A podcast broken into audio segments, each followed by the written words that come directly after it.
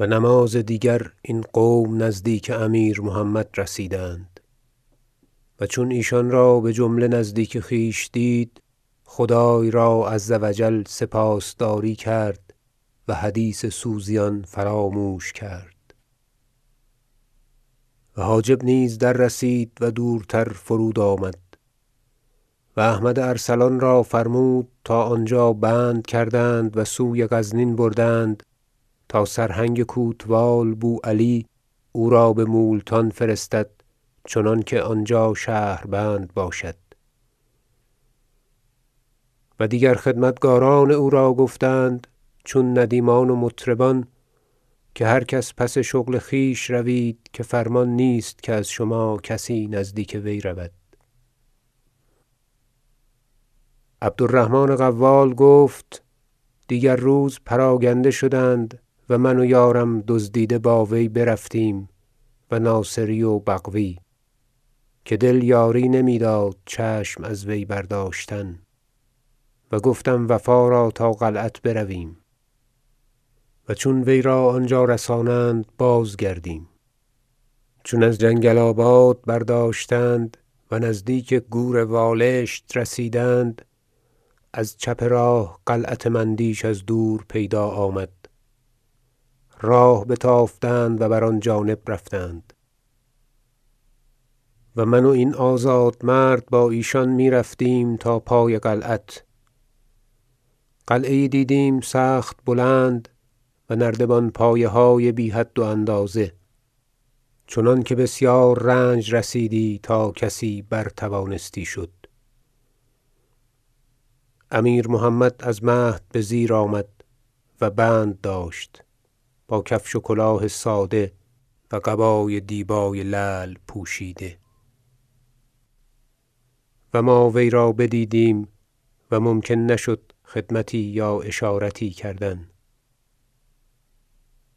گریستن بر ما افتاد. کدام آب دیده که دجله و فرات چنانکه رود؟ براندند ناصری و بغوی که با ما بودند. و یکی بود از ندیمان این پادشاه و شعر و ترانه خوش گفتی. بگریست و پس بدیهه نیکو گفت ای شاه چه بود این که ترا پیش آمد؟ دشمنت هم از پیرهن خویش آمد. از محنتها محنت تو بیش آمد. از ملک پدر بهر تو مندیش آمد. و دو تن سخت قوی بازوی او گرفتند و رفتن گرفت سخت بجهد و چند پایه که بررفتی زمانی نیک بنشستی و بیاسودی. چون دور برفت و هنوز در چشم دیدار بود بنشست. از دور مجمزی پیدا شد از راه. امیر محمد او را بدید و نیز نرفت تا پرسد که مجمز بچه سبب آمده است. و کسی را از آن خویش نزدیک بگتگین حاجب فرستاد.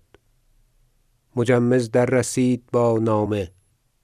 نامه بود بخط سلطان مسعود ببرادر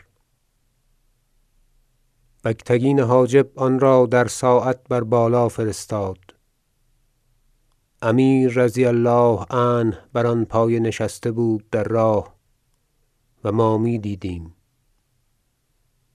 چون نامه بخواند سجده کرد پس برخاست و بر قلعه رفت و از چشم ناپیدا شد و قوم را بجمله آنجا رسانیدند و چند خدمتگار که فرمان بود از مردان و حاجب بگتگین و آن قوم بازگشتند.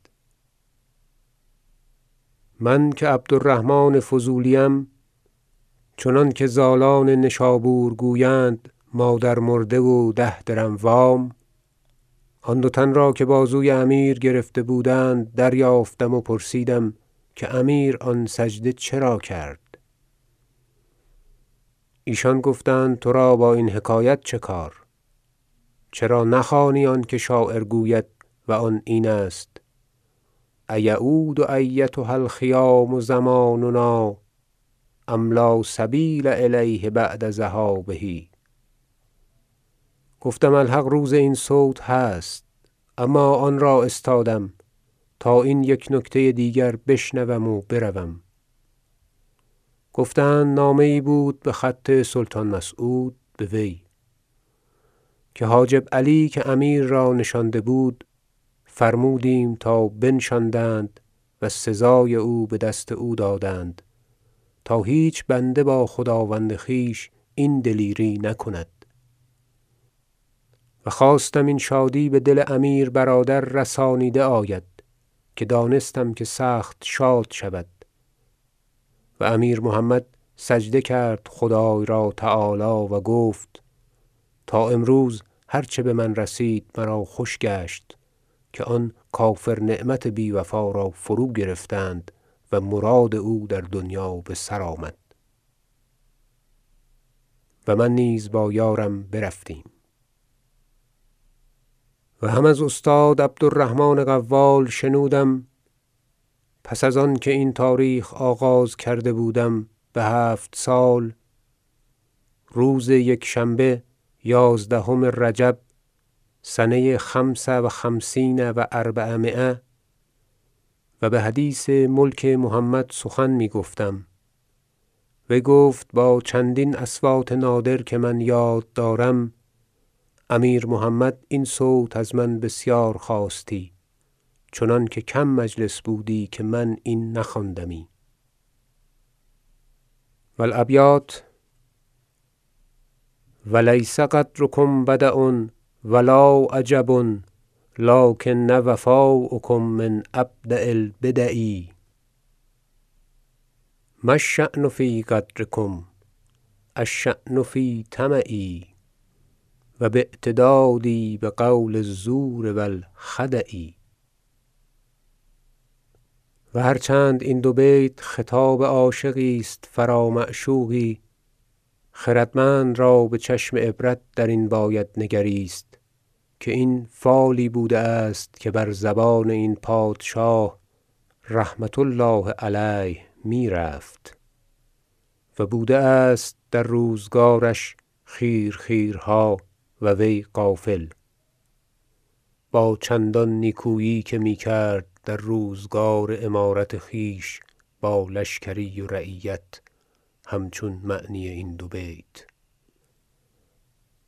و المقدر کاین و ما قضی الله عز و جل سیکون. نبهنا الله عن نومه الغافلین بمنه. و پس ازین بیارم آنچه رفت در باب این بازداشته بجای خویش.